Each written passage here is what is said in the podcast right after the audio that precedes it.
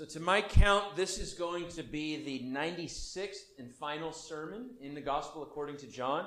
We started this sermon series January 6, 2019. We've had a few hiccups along the way, right? Over this last year and a half, two years. Um, we had some interruptions for some topical series. Uh, we had a fire, came through our community. Um, we met at one point in a different church that, that following Lord's Day. Um, we've had some lockdowns and some stuff of that nature happening, uh, but here we are in this last and final sermon. It's been a real blessing for me to dig into John. It's been a rich, rich study. Uh, as we've seen John, it seems to me that as he writes, he's really trying to communicate one thing to us. I know it's kind of hard to nail down a book to one topic or one theme. But it seems to me that John is seeking to communicate the immeasurable greatness and majesty of Jesus Christ. His book sort of stands out, his work stands on its own in focusing on the, the deity, the godness, or the divinity of the Lord Jesus Christ. John has been seeking to communicate to us that he truly is Emmanuel, God with us. You may remember back in John chapter 12. It's been a bit since we were there, but we saw that this story in the middle of John chapter 12 is a bit of a hinge in the book where it turns from his public ministry to his passion. And what is that hinge? Well, it was the time when some Greeks, some Gentiles, came to visit Christ. And in the King James, it says there, Sir, we would see Jesus. Right? They asked if they could see the Lord. And Jesus said that when that happened, as soon as that happened, he said, The hour has come for the Son of Man to be glorified. That he set his face toward the cross at that point. And I told a story of a, of a from one of the books that I was reading at that time of a minister. I believe it was James Montgomery Boice, who pastored 10th Street Pres in I think Mississippi. But he had met in many pulpits big pulpits, little pulpits, rickety pulpits, fancy pulpits, pulpits with red lights on them that would light up to tell you you're done, cut it short, it's over, your time's up. But one of the, the ones he remembered was, had inscribed in the wood on the pulpit, Sir, we would see Jesus. And it was a reminder for the minister that he stood before the congregation, that the congregation came not for him, they wanted to see Christ. And ever since that sermon, I have this placard here for me as a reminder that you guys have come to hear of the Lord Jesus Christ. So that has been my goal these last number of years as we've anything that is preached, but specifically in this gospel, that we would behold the Lord Jesus Christ in his glory. And that is the goal today. Um, this message is going to be somewhat of an overview of this text and then a kind of wrapping up the series as a whole. So, John 21, verse 18 is where I'll, I'll begin, and this is God's infallible word. Truly, truly, I say to you, when you were young, you used to dress yourself and walk wherever you wanted. But when you are old, you will stretch out your hands, and another will dress you and carry you where you do not want to go. This he said to show by what kind of death he was to glorify God. And after saying this, he said to him, Follow me. Peter turned and saw the disciple whom Jesus loved following him, the one who also leaned back against him during the supper and said, Lord, who is it that is going to betray you? When Peter saw him, he said to Jesus, Lord, what about this man? Jesus said to him, If it is my will that he remain until I come, what is that to you? Follow me. You follow me. So the saying spread abroad among the brothers that this disciple was not to die. Yet Jesus did not say to him that he was not to die, but if it is my will that he remain until I come, what is that to you? This is the disciple who is bearing witness about these things and who has written these things, and we know that his testimony is true. Verse 25 Now there are also many other things that Jesus did were every one of them to be written, I suppose that the world itself could not contain the books that would be written, that would be written. May God bless the reading of his word. Father in heaven, we do come to you and we come to behold your majesty. We come to see your Son, that we might worship him in spirit and truth, that we might love the Lord our God with heart, soul, mind, and strength, that our affections today might be drawn up as we behold Christ afresh today. So we ask your rich blessing upon this time, that you would be the speaker here today, that your spirit would move in such a way through this broken vessel that you'd be glorified, that I would decrease, that you would increase, that the name of the Lord Jesus Christ and his saving gospel would be the banner that is placarded over this church and over our lives. We commit this time to you, Lord. We ask your blessing on it in Christ's name. Amen. Well, my goal from this text today is, is, is a few things. I want to give an exhortation, one from this passage, um, an exhortation from the book as a whole, and then two takeaways to wrap up this series. So maybe I could say that four points. As we look back into what just took place, basically what's happened is that Jesus just told Peter how he was going to die, right? John, I believe, looking in hindsight, Peter is dead at this point. John writes later than everybody else. John knows the very way that Peter has died because he has died already.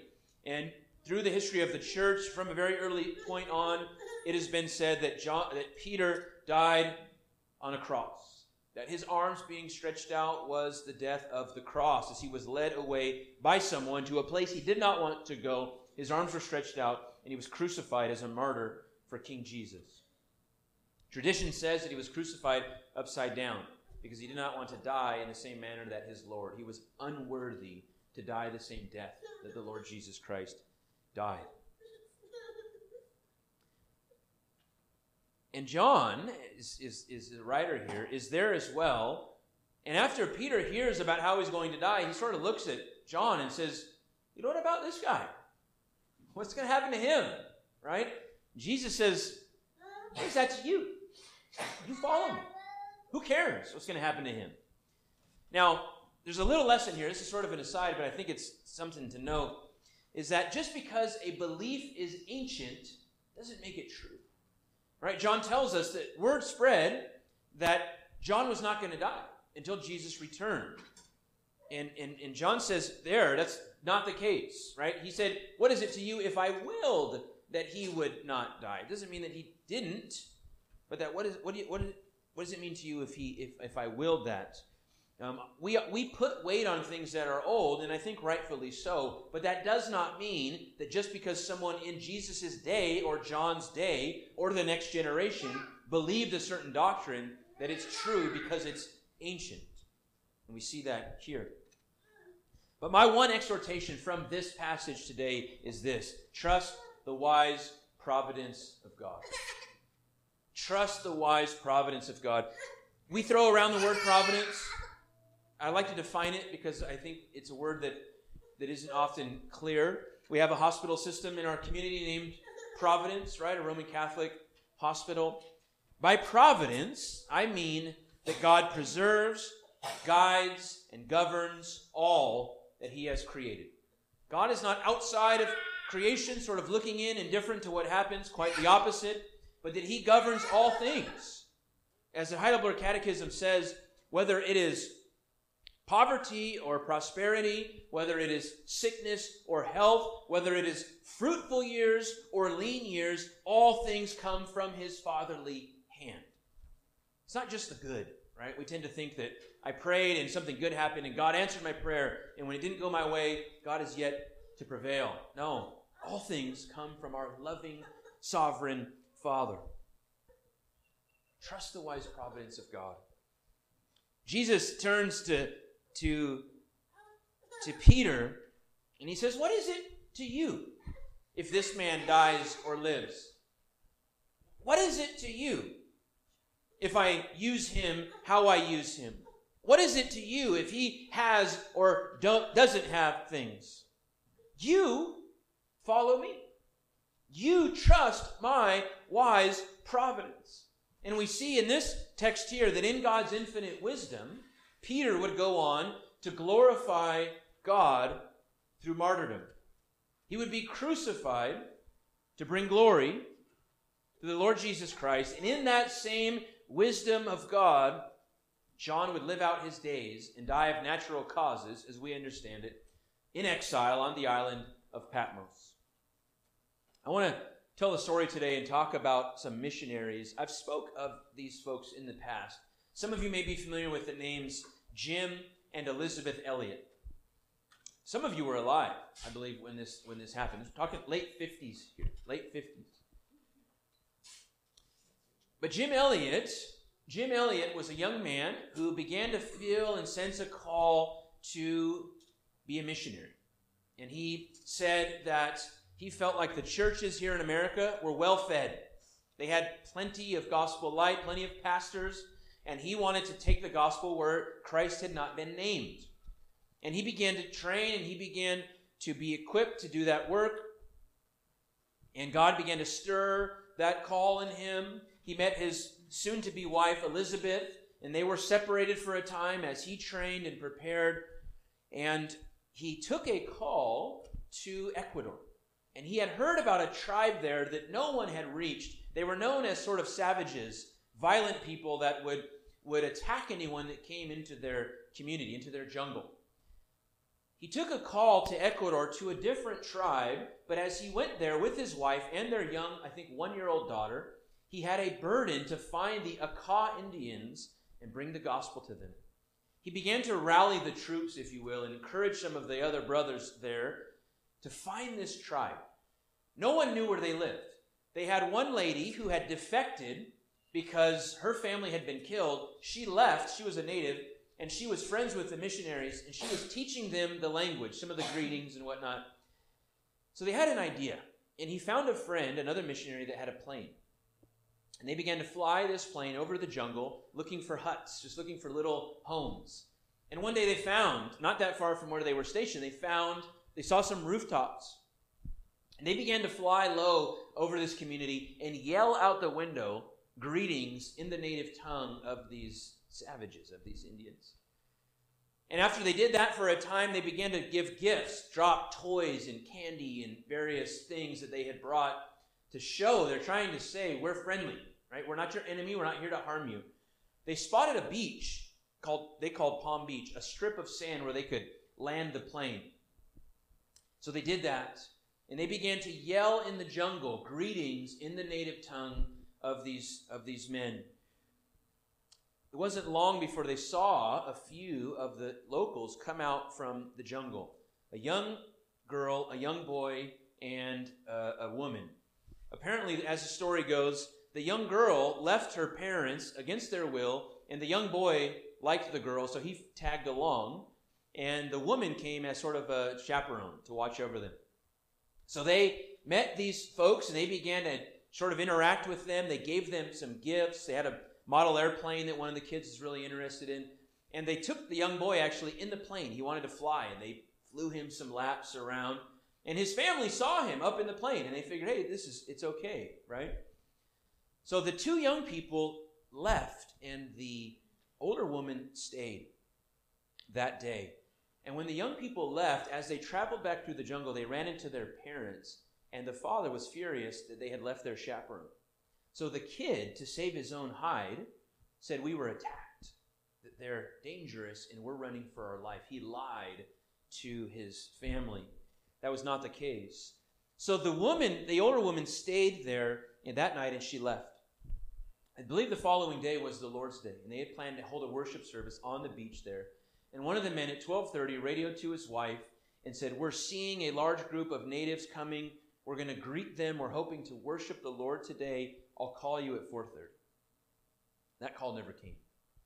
Right? As the men saw the, these folks coming and they were encouraged and went to greet them, one of them was speared through and they began to attack and they began to plead with them, you know, we're friendly, we're not here to harm you. And all of them that day, their blood was spilled and they, they gave their life in service to Christ. The world heard about this. It went, it went, it went nationwide, and many mourned and wept for these missionaries, but many scoffed. Many in the church said, What a bunch of fools. what was the point of that? You have five widows here with young children that no longer have a father. Why in the world would they go to a people? Leave them alone. Let them live how they want to live. Elizabeth Elliot, the wife of Jim, was asked, Why? Why did they do this? And these are her words. They went simply because they knew they belonged to God, because He was their creator and their redeemer. They had no choice but to willingly obey Him, and that meant obeying His command to take the good news to every nation. Jim Elliot's uh, diary was found, and these words were there He is no fool who gives what he cannot keep to gain that which he cannot lose. After that first meeting that night, when the three natives left, these men went to their tents and got on their knees and prayed that Christ would open a door for the gospel into this tribe. And he did. But they didn't know it was going to come through the shedding of their own blood, that the next day they would lose their lives.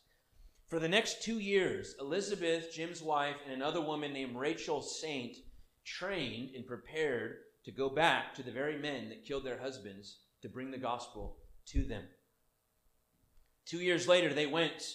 Elizabeth went, Rachel, and the three year old, now daughter of Jim and Elizabeth Elliot. Why would they do that? Why would they go face the murderers of their husbands and seek to bring the gospel to them? Why didn't they go home and flee and see mission failed? Because they trusted in the providence of God. They trusted that God, in His wisdom, got glory through the death of those men, and that it was part of His wise plan, and that He would use that event to see this tribe converted to Christ. And that He did. Elizabeth began to teach them the Bible, and they saw her love.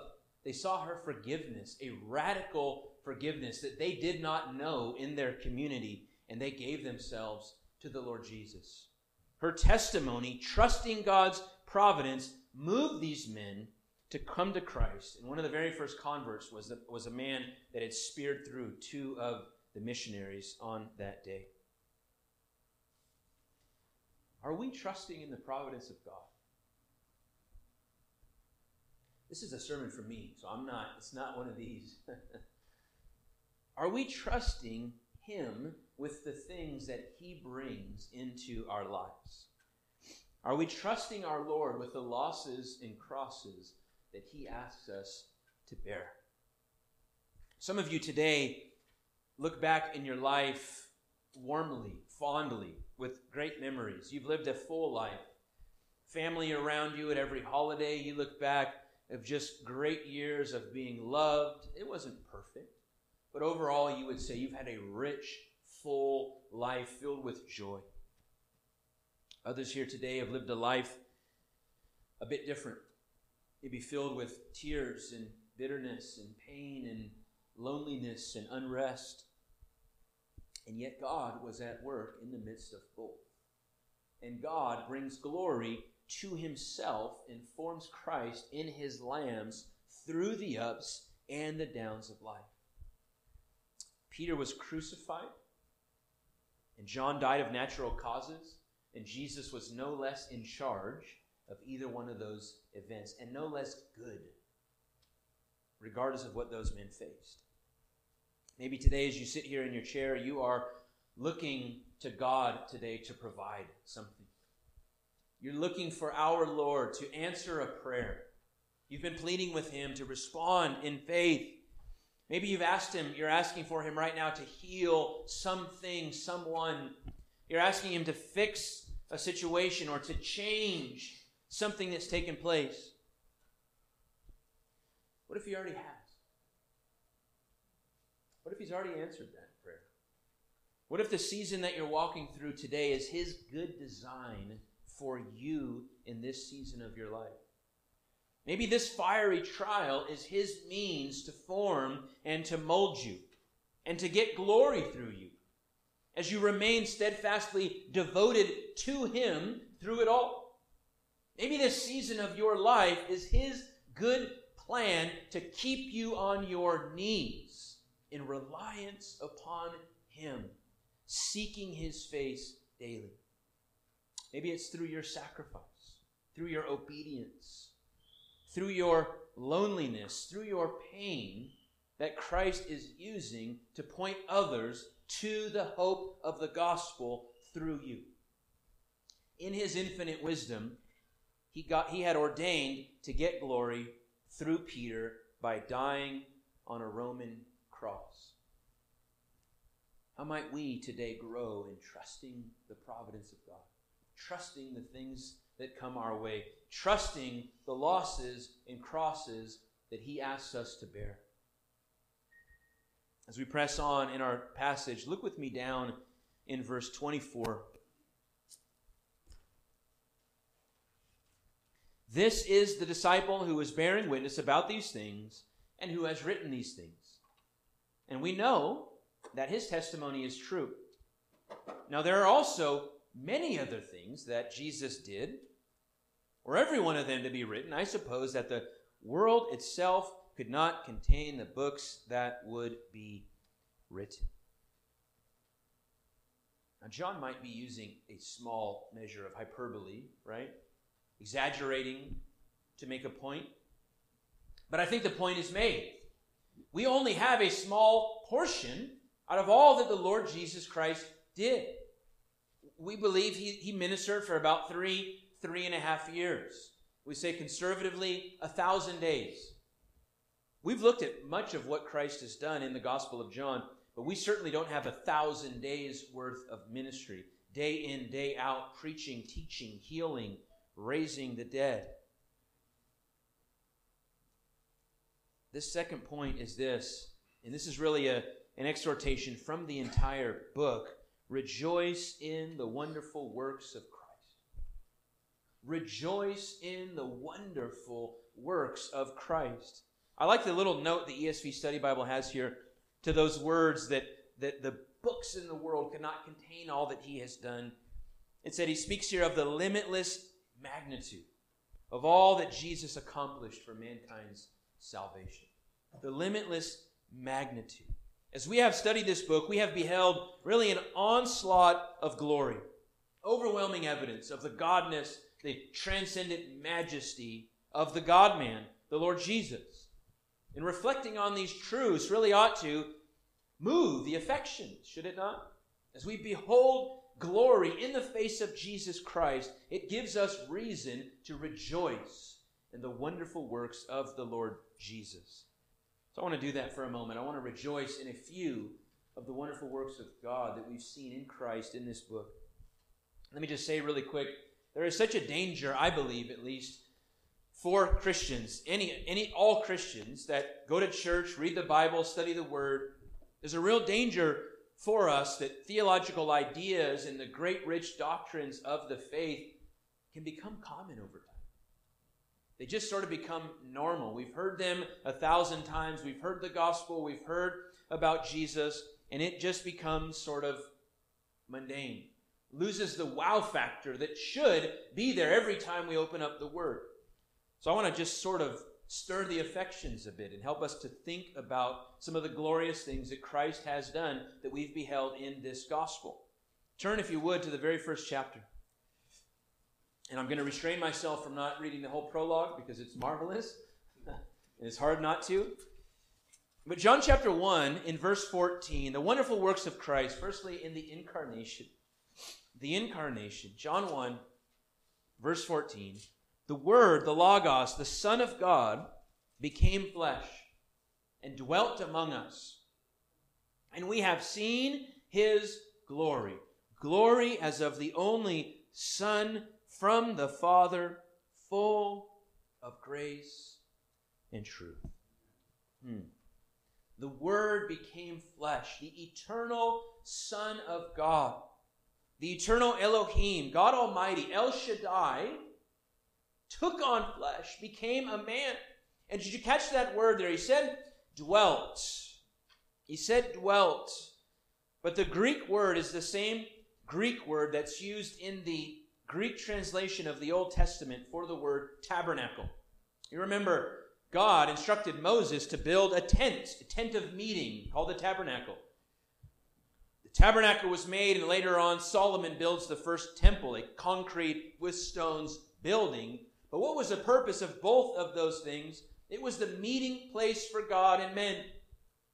It was the place that man was to draw near. A faithful Jew, wherever he lived, three times a year, was called to make a pilgrimage, get on his donkey, strap on his sandals, and walk, however many days it took, back to Jerusalem to draw near to God by drawing near to the temple.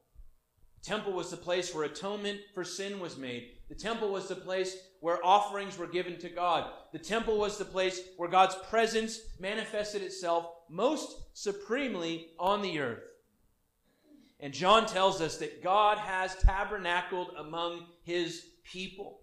That God, as a man, has dwelt among his people. No longer do we need to go to a building made with hands out of stones, but now man can draw near to God through Christ. The eternal God took on flesh, added a human nature to himself so that he is now the God man, eternally God and eternally man. Fully man and fully God, not commingled natures, but two distinct natures, divine and human. If you like fancy words, we call that the hypostatic union. The eternal God took on flesh and walked among people so that you could stand and shake his hand and talk to God face to face. We ought to marvel at that, church. We ought to be in awe of that reality that people saw God, Almighty God, walking on this earth. Secondly, just a, a, bit over, same chapter, verse 29, we have this man, John the Baptist. And he is standing at the bank of the Jordan River. He is preaching repentance from sins. He is making straight paths for the preparation of God's Messiah. And as John is there, he looks and he sees. And he says in verse 29 Behold, the Lamb of God who takes away the sin of the world. And what does he see? He does not see a lamb tied up ready to be sacrificed. He does not see a priest about to bring a sacrifice before the altar. He sees a man. He sees a normal looking man like you and I walk over that hill and he says, Behold the Lamb of God who takes away the sin of the world. I can't help but think of Genesis chapter 22 here. When Abraham took the son of the promise, Isaac, up on that mountain, God told him to sacrifice his only son, the son of the promise that he had waited decades for. And you remember what, what Abraham tells his servants? You stay here. The boy and I, we're going to go up and worship, and we'll be back in three days. And we have the young man, Isaac, astute man, looks around. Father, I see the fire. I see the knife. I see the wood. Where's the sacrifice? And I love Abraham's line God will provide for himself the lamb. God will provide for himself. And Abraham, in obedience to God the Father, raises that knife over his beloved son, and God says, Stop. And he provides the sacrifice. In the thicket, there is a ram. Isaac is spared. The, the ram is slain as a substitute. And beloved, Jesus Christ has come as that sacrificial lamb. It is you and I that ought to be under the very knife of God, but Jesus Christ, the Lamb slain before the foundation of the world, has come as a man and also as that substitute to take away the sin of the world. Rejoice in the wonderful works of the Lord Jesus. Number three, if you turn with me to chapter 5. Chapter 5. Jesus interacting with the Pharisees as he would. Let me, let me start in verse 37. And the Father who sent me, John 5 37, the Father who sent me has himself borne witness about me. His voice you have never heard, his form you have never seen. And you do not have his word abiding in you for you do not believe the one whom he has sent. You search the scriptures because you think that in them you have eternal life, and it is they that bear witness about me. Yet you refuse to come to me that you may have life. The goal of the entire Old Testament and the entire Bible is Jesus Christ. The reformers called this scopus scriptura. The end, the goal, the target, the bullseye of the scripture is Jesus Christ crucified and risen. Notice, he rebukes religious people in his day, the scholars, the Bible people in his day, because they did not see him in the text. And he said, You don't have life because you have not found me in the scripture. Now, church, there's a, there's a, a, a warning there. If we read the Bible for a, a moral code that we should live by, if we read the Bible to get some history about things that took place in the Middle East, if we read the Bible just to have some sort of religion that we are to follow, and we fail to see and worship and trust the Lord Jesus Christ, then we have not found eternal life. We've missed the whole point of the Scriptures. Jesus rebukes the Pharisees and reveals to them that the entire Old Testament anticipated, foreshadowed, and prepared the way for the coming of the Messiah. I ask you, church, do you read your Bible in this way? Do you read the book of Zephaniah expecting to see the Lord Jesus? Do you read the book of Second Chronicles and all the begots and all the numbers, expecting to see the Lord Jesus Christ?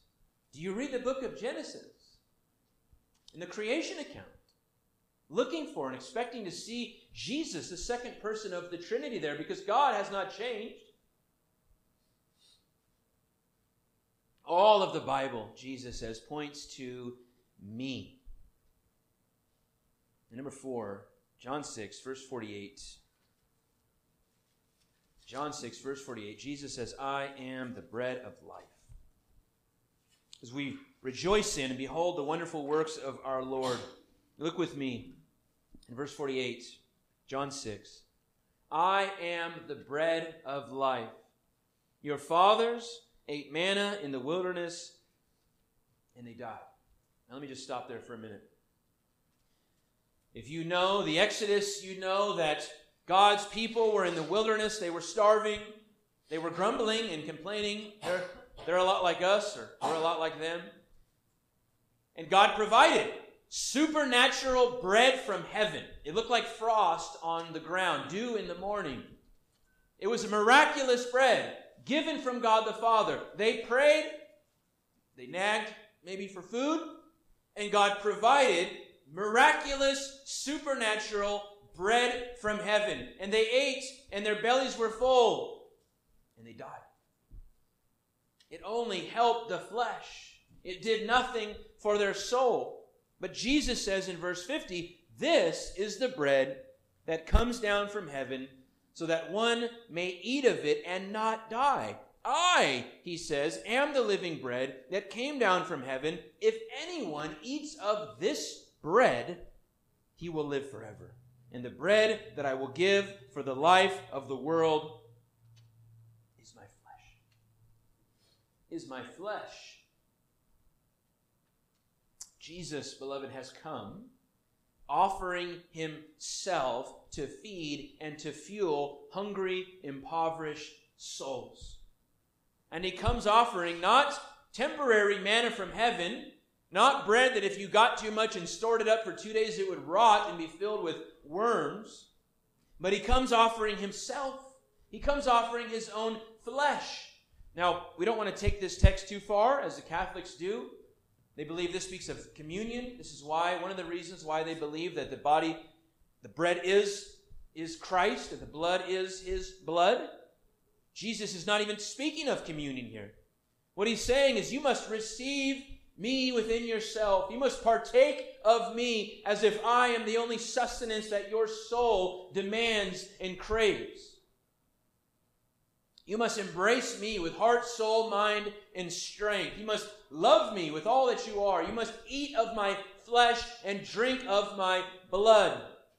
Understanding and acknowledging that nothing else will satisfy your weary soul. Everything else is a temporary solution. I want to ask you today, friend, have you partaken of Christ in this manner? Have you eaten his flesh and drank his blood? Not have you read the Bible, not of you claim to be a Christian, but have you received Jesus in this way? Do you recognize that His manna from heaven Himself is the only thing that will satisfy the eternal void in your soul? That you will worship something. Let it be the Lord Jesus Christ, the only one that is worthy of worship. Partake of Him today. Receive Him for yourself today as the only Savior. Rejoice in the wonderful works of Christ. Lastly, two takeaways. Two takeaways from this book. There's a lot that we could talk about. I've narrowed it down to two. The first one is this God's word is inexhaustible. God's word is inexhaustible. What a wealth of riches we have in the Bible. I mean, I, really believe that we could come back next week and we could go back to John 1 and we could do this thing over and we would be richly blessed, right? I mean, I've just began to, to mine just getting off the topsoil, right? And really the riches of who Christ is and what he's done for sinners. We have such a rich treasure in the Word. Do not let that treasure, beloved, sit on the shelf and collect dust. Read broadly, read narrowly, read books at a time, chew on a verse or a word for an hour. Read the Word and soak up the Word, eat of the Word. Don't let lesser things take you from the inexhaustible Word of God. We will mine the depths of the Scriptures for the rest of our lives, and we will only have begun to understand the glories of our God. Secondly, and lastly, or fourthly, God's promises are sure. God's promises are sure. We live in a time, as you know, I don't have to tell you this, of mass information right? Unprecedented time in human history where we are receiving stuff, information constantly. The phone buzzes, it vibrates. Maybe it's happened to you five or six times since you sat here in the church. Another news article, another thing, another tweet, another whatever. Constantly we're being bombarded with information, but the problem is hardly any of that, if any of it, is completely true and trustworthy.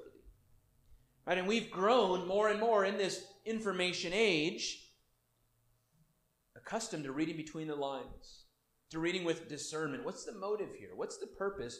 Who's writing this? What are they actually trying to communicate? What truth are they leaving out?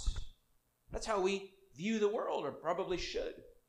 But the Word of God, the promises of Christ are yea and amen, right, in Jesus. The promises of God are certain and sure and infallible and sufficient. His truth is the elixir that we need in a time of disinformation and uncertainty. So, as I wrap up this message, I want to look at some of the promises of God in the gospel according to John. There's more that I have here, but I want to look at some that I think are encouraging and let me just say, if you've if if you've never studied God's promises, it's a very edifying, blessed study to partake of. Because if you're in Christ, those promises are sure for you. Right? You can take his word to the bank if you've entrusted your soul to him.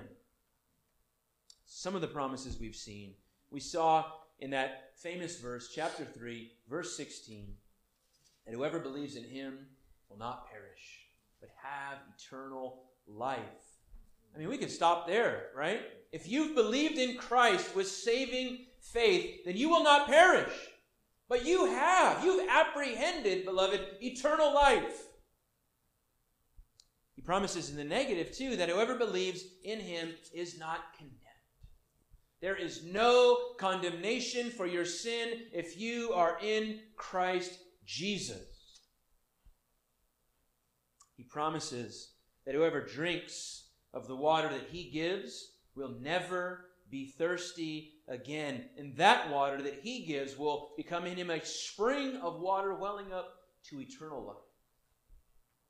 We come to Jesus impoverished, needy, bankrupt of soul, poor in spirit, and he promises that if we drink of what he offers, if we partake of the gospel that he has offered freely to sinners, that we will never thirst again, that our souls will be quenched for eternity. He promises in our coming that the dead shall hear the voice of God and live, the voice of the Son of God. And, and I see twofold prophecy there, beloved. If you're here today in Christ, you were dead, and you've heard the voice of the Son of God, and you are now alive. Amen. According to Ephesians 2 and elsewhere, we were walking dead men. You know, zombies kind of popular today. That's who, that's who we were, right? Walking spiritually dead men, but we heard the voice of the Son of God, and hallelujah, we're alive in Christ. But there's a second fulfillment of that.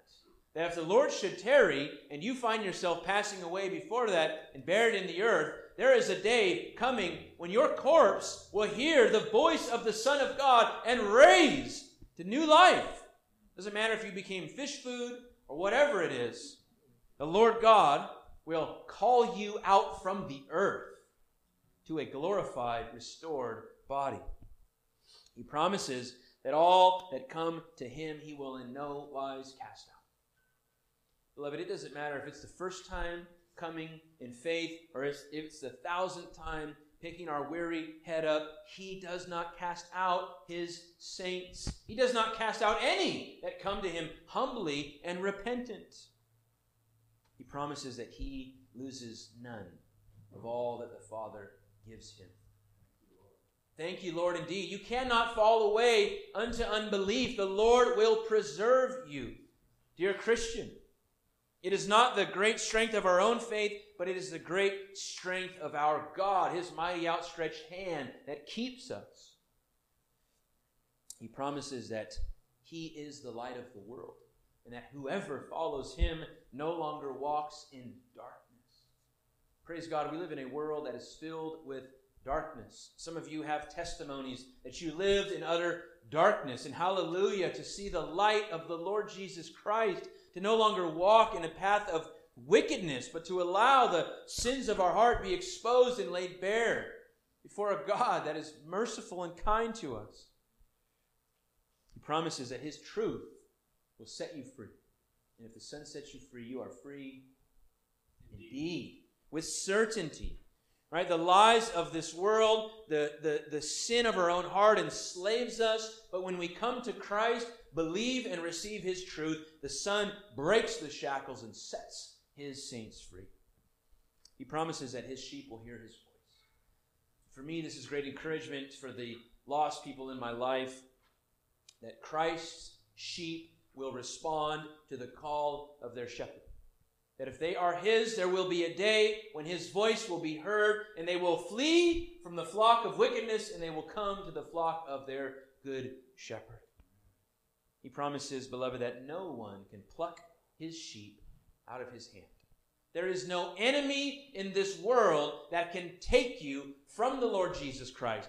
He's going to nip at your heels, and every once in a while he's going to draw some blood, but he cannot pluck you out of the hands of your good shepherd, because his rod and his staff go before you to comfort and to protect you. He promises that he goes to prepare a place so that where he is, praise be to God, we will one day be with him. He promises peace unlike this world is able to give. You can't find it in a pill, in a bottle, in a vacation, in a lottery ticket. Only Jesus Christ offers eternal peace for the soul. He promises that you did not choose him, but he chose you to bring much fruit. He called you, and he is the one bearing fruit in your life. He promises, beloved, that your sorrow will be turned to joy. He promises, lastly, that by believing in him, you will have life in his name. Our Lord has given us a wealth of hope and assurance and reason to have great confidence in the mighty hand of our good God. May we receive and believe the words of this book. May we take them to heart, meditate on the truth, and may they be the things that we surely believe. Amen.